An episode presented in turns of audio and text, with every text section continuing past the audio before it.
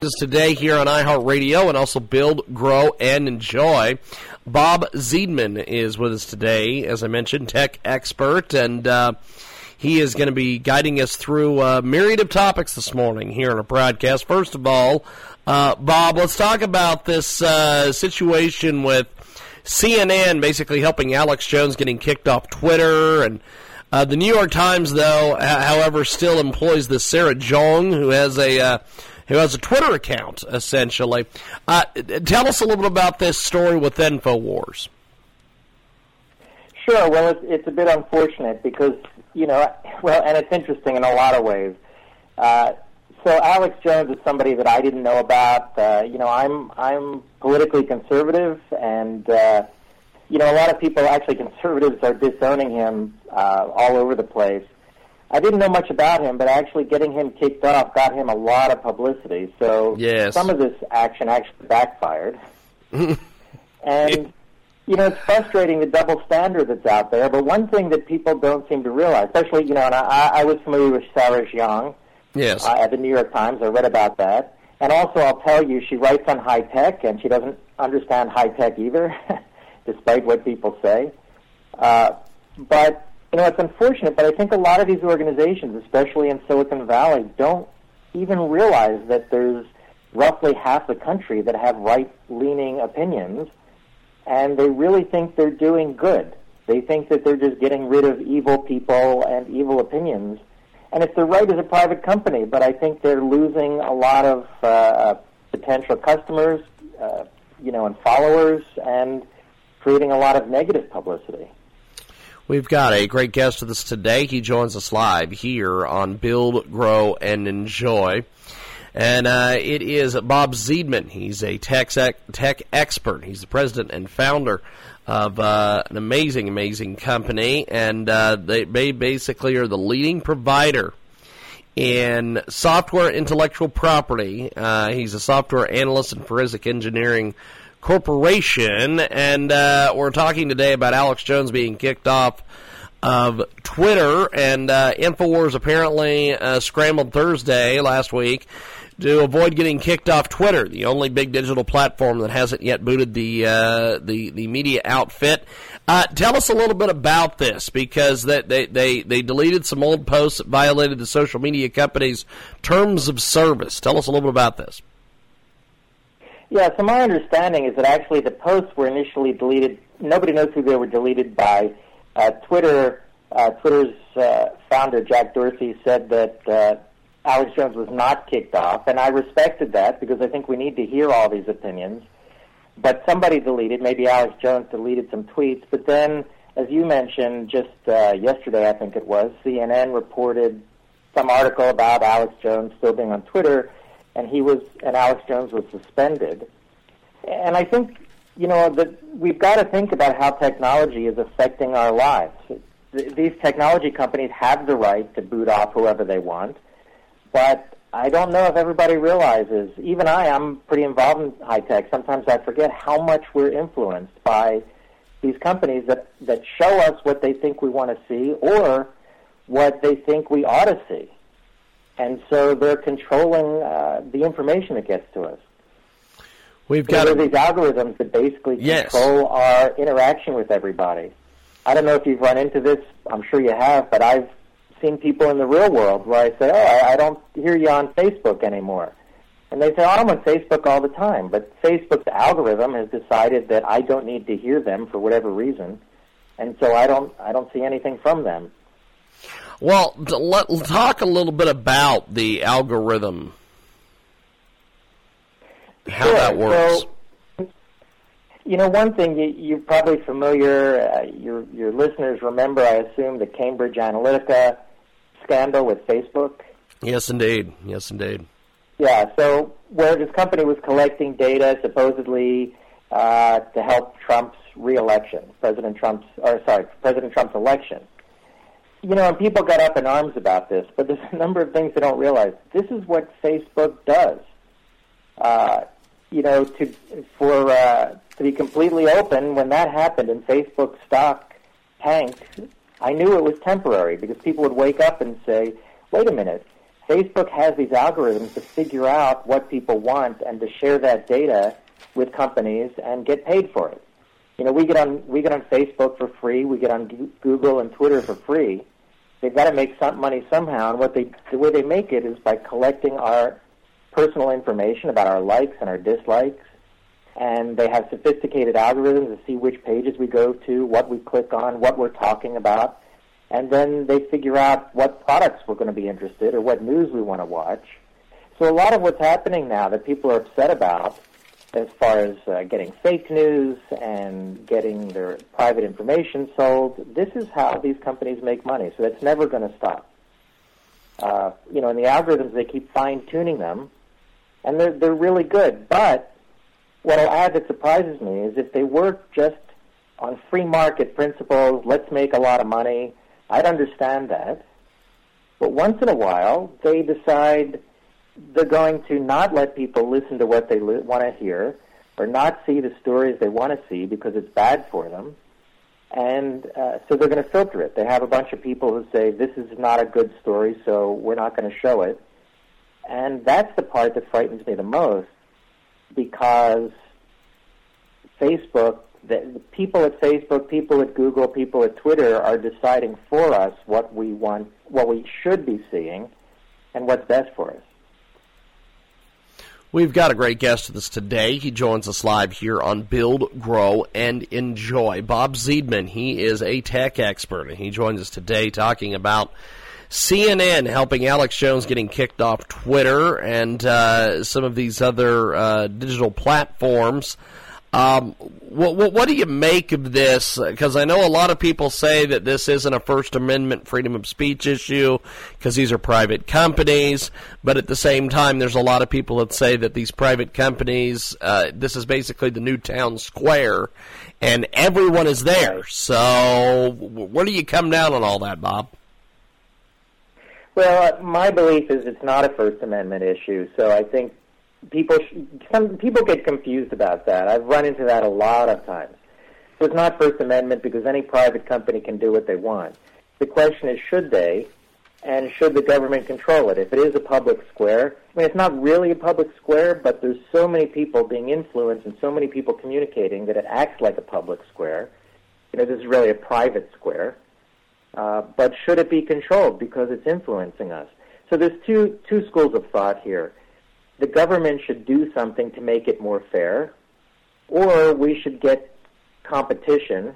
I guess there's more than two schools because there's some place in between. So one is we get competition. We get, you know, maybe a company will will pop up to compete with Facebook and Twitter and Google that will offer free speech and not censor and not filter.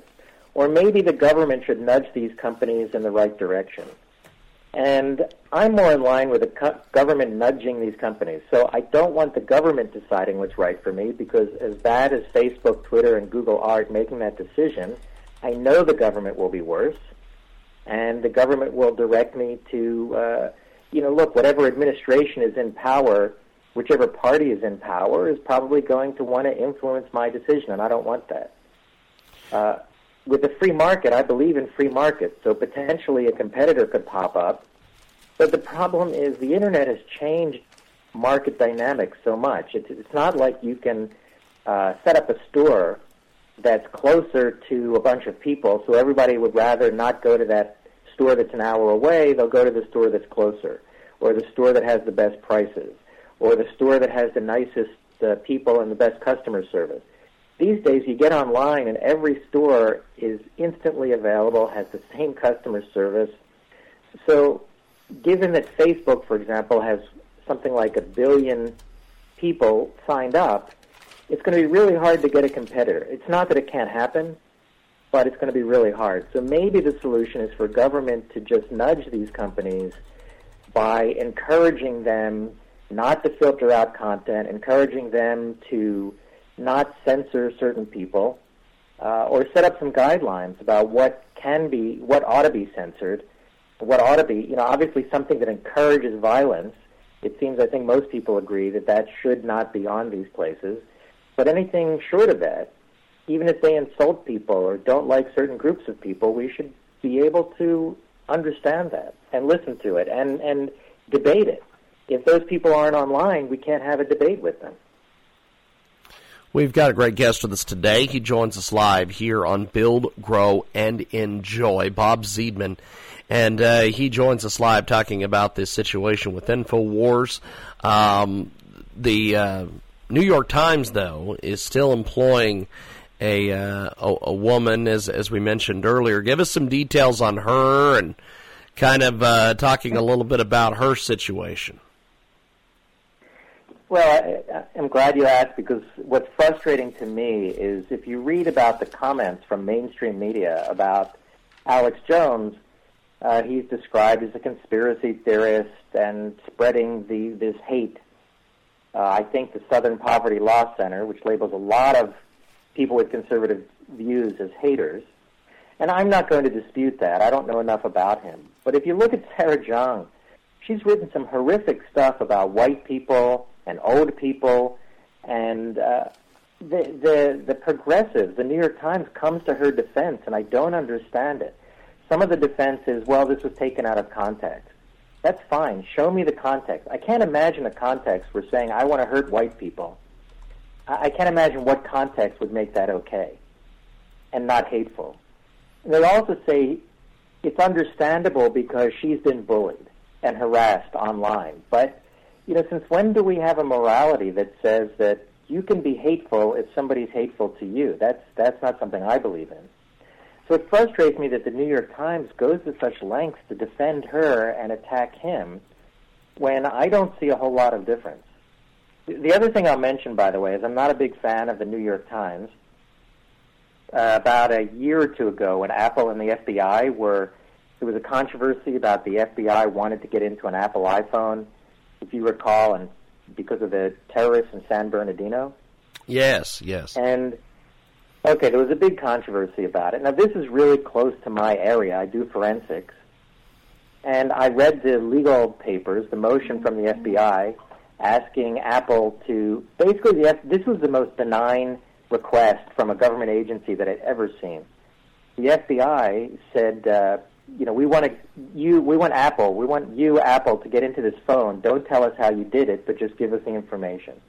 And Apple made this big deal about it, saying the FBI wanted to get into everybody's phone, which was not the case. But the point about this is I actually supported the FBI.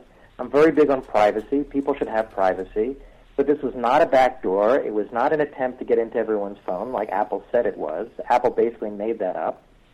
And it was simply the FBI saying, we want this information and you don't have to tell us how you get it.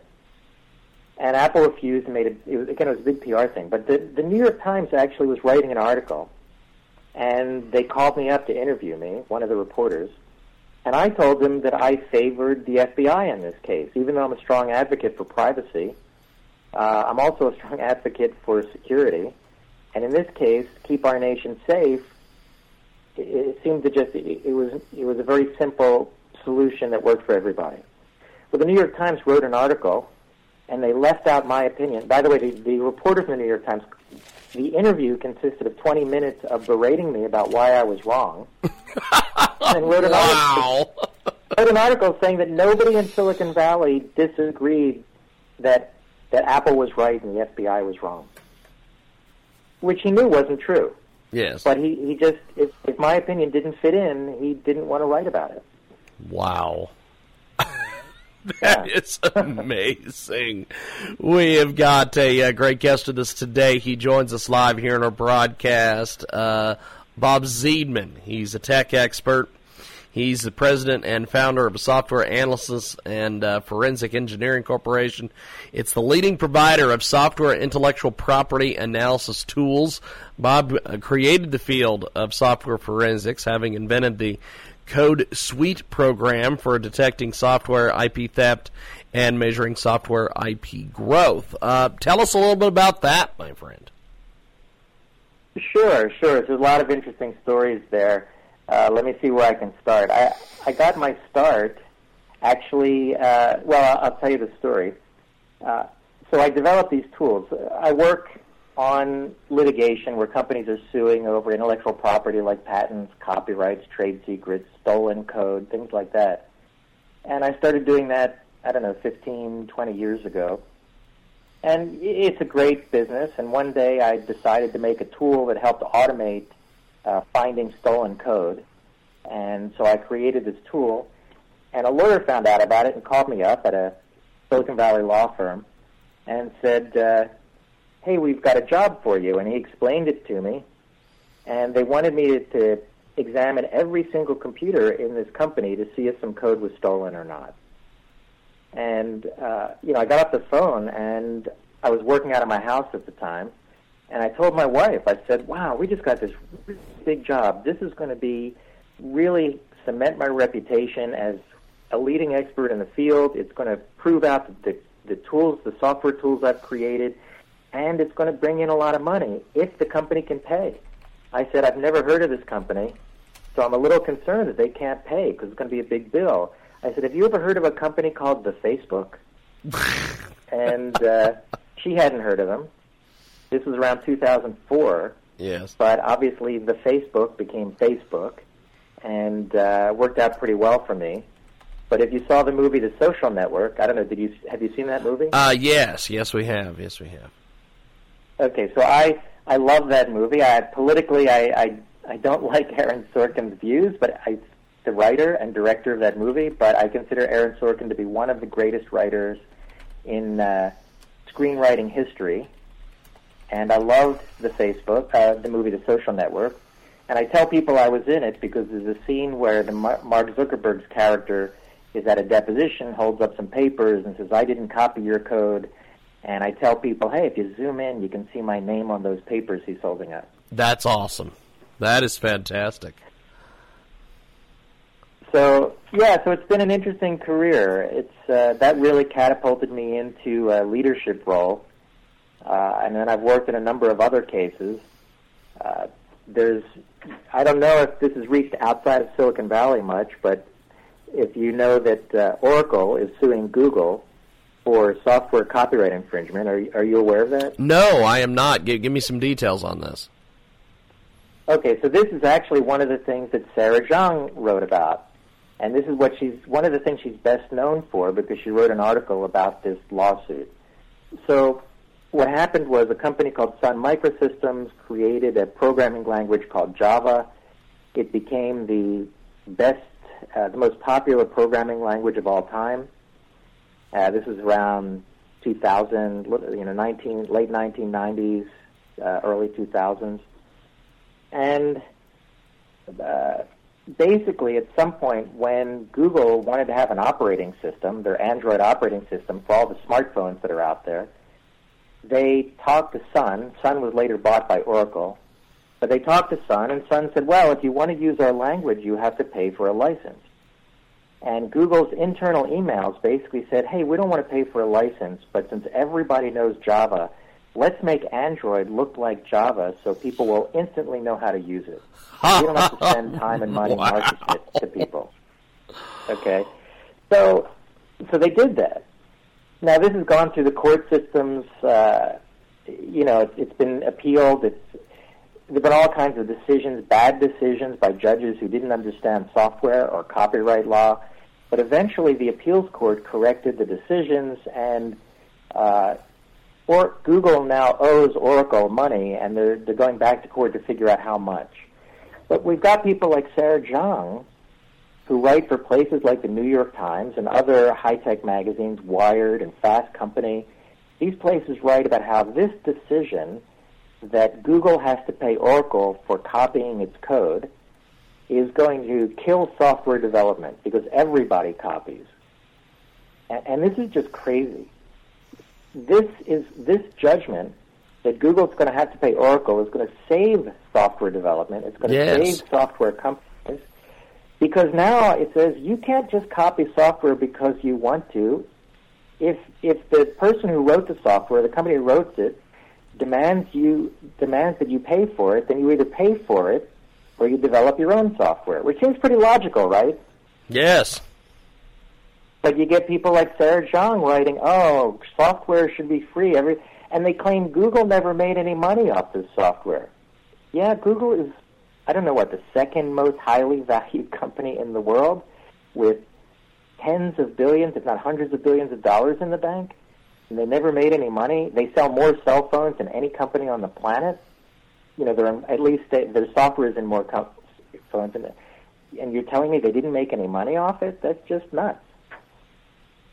We've got a, a, great guest with us today. He joins us live here on Skype Audio. Uh, Bob Zeidman is the president and founder of a software analysis and forensic engineering corporation, the leading provider of software intellectual property analysis tools. And he joins us today here in the broadcast. Bob has written five engineering books, including the Software IP Detective's Handbook and Just Enough Electronics to Impress Your Friends and Colleagues. Tell us a little bit about these books, my friend.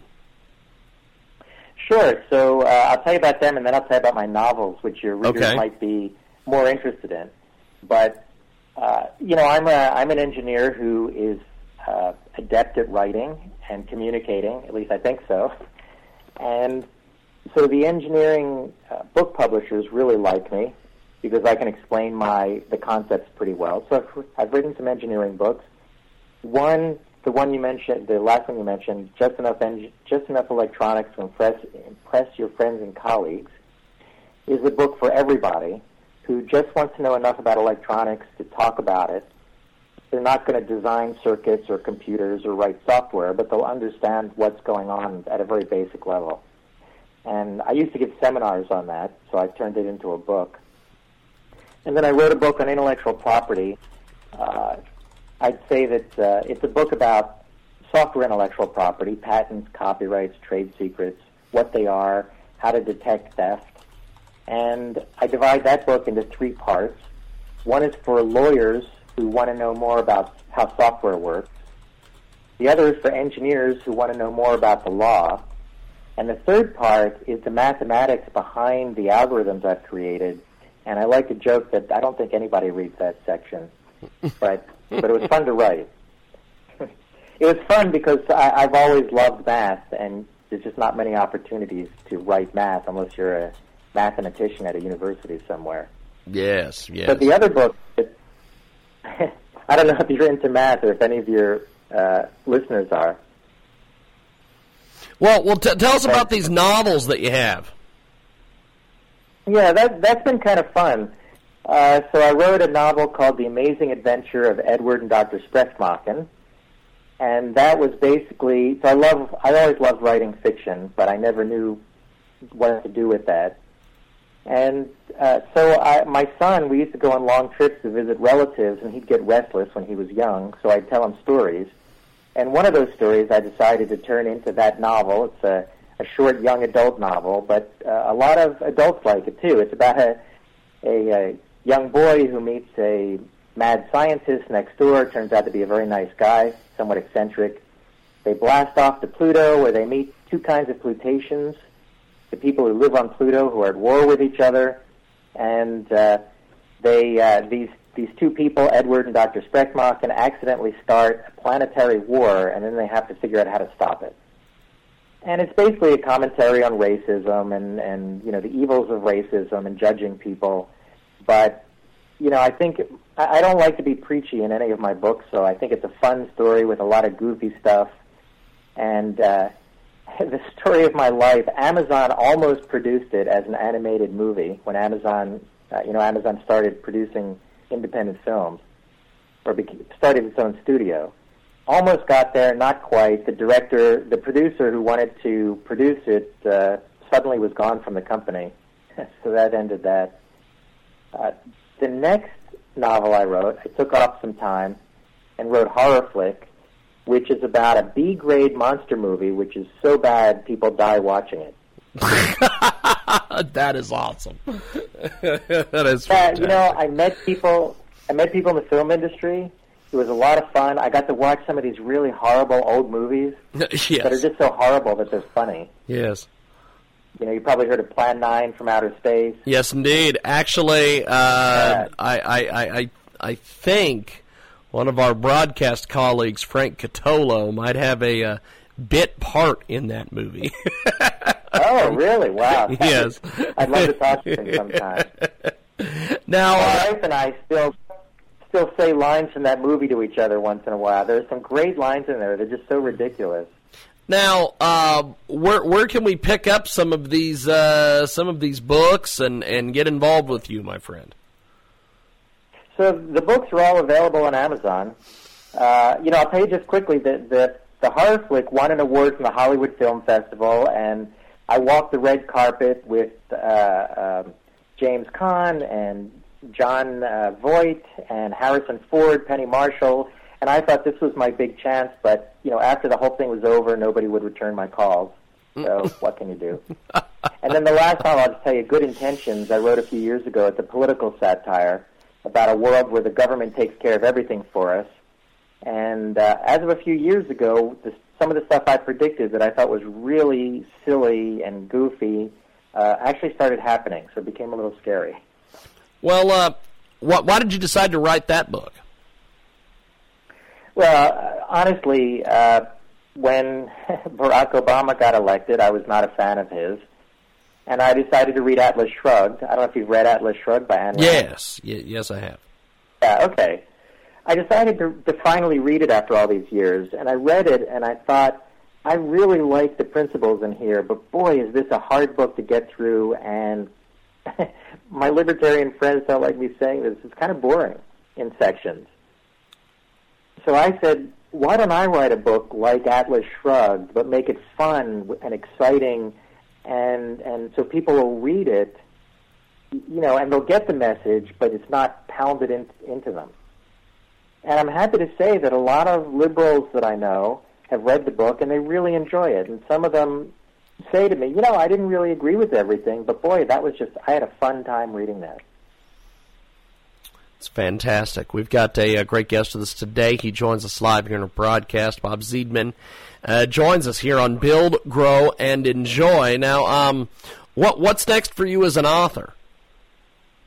I don't know. Everybody asks me. You know, uh, writing a book is so hard, and uh, getting it published. You know, as I mentioned, I've come really close to deals with big studios for my screenplays and my no- turning my novels into movies, but they always fall through, and you know, it just becomes frustrating. So I'd love to write another screenplay or novel, but uh, there's so much work, and and very few of us make much money. So uh, I don't know. If enough people write to me and say, "Hey, we want it, we want your next book," then maybe I'll do it. We've got a You know, great- I don't know if yes. interested- Go ahead, Bob. I, I have, yeah, I just have one. I have a lot of stories like this, kind of funny, but one of another one that comes to me about how close you, you that I got to success in the publishing and, and especially the film industry. I uh, a few years ago, I wrote. So I had some screenplays, and I had and I shopped them around, and there was a manager in Hollywood who liked one of them, and he said he wanted to sign me up. And this was great. I went down to, you know, I'm in Northern California. I flew down to Southern California, went to Rodeo Drive, and had coffee with this guy. And he he was legitimate, and uh, he had connections, and he really liked my screenplay. Oh, it was for horror flick. Actually, I turned that into a screenplay. And he said uh, he's representing some other people. There's this up and coming director named Guillermo, Guillermo del Toro. I don't know if you know of Guillermo del Toro. yes, yes. Yeah, okay. So Guillermo was just kind of this. He was directing some low budget films, and he was also representing Guillermo. And he said maybe Guillermo's interested. So he showed my screenplay to Guillermo, and Guillermo said, uh, "Yeah, this is interesting, but I'm not sure it's right for me. I've got a bunch of things coming up on my plate." The next thing I know, he's doing the Blade movies. He's winning Oscars. Right? He's doing the. Uh, um, what, what was the big series he did? Was it Lord of the Rings? Oh No, yes, Lord of the Rings. Uh, it- it- yeah, some, some, some, something like that. Yeah. Yeah, and and and it's like all of a sudden my manager, a great guy, uh, you know, basically didn't have any time for me. Guillermo was taking off, and so that's my story. It's like I came that close to having Guillermo del Toro uh, direct horror flick, but the timing just wasn't quite right. And then you know everything fell through after that. You know, getting a manager, getting an agent is just really difficult. So I went back to engineering. Uh, been doing well at engineering still submitting screenplays, uh, still thinking I've got a list of novels I want to write, but if your listeners want to email me and say, please write a novel, you know, a sequel or a new novel, I'll, I'll do it. Well, it is uh, it is a fantastic guest with us today here on Build, Grow, and Enjoy. Bob Zeidman joins us, and uh, Bob, before we let you go, how do we get a hold of you online? Probably uh, the best thing is you can go to Zeidman.net, Z E I D M A N.net, or email me at bob at Zeidman.net. You know, I always answer emails. So far, they haven't overwhelmed me too much, but you know, I'm still answering emails personally. Fantastic. Well, I appreciate it. Thanks for talking to us, and uh, we'll talk to you soon. Thank you, man. Sure. Thanks for having me on the show. Appreciate it. There goes Bob Zeidman, and uh, we will take a break here on Bill Brown Joy.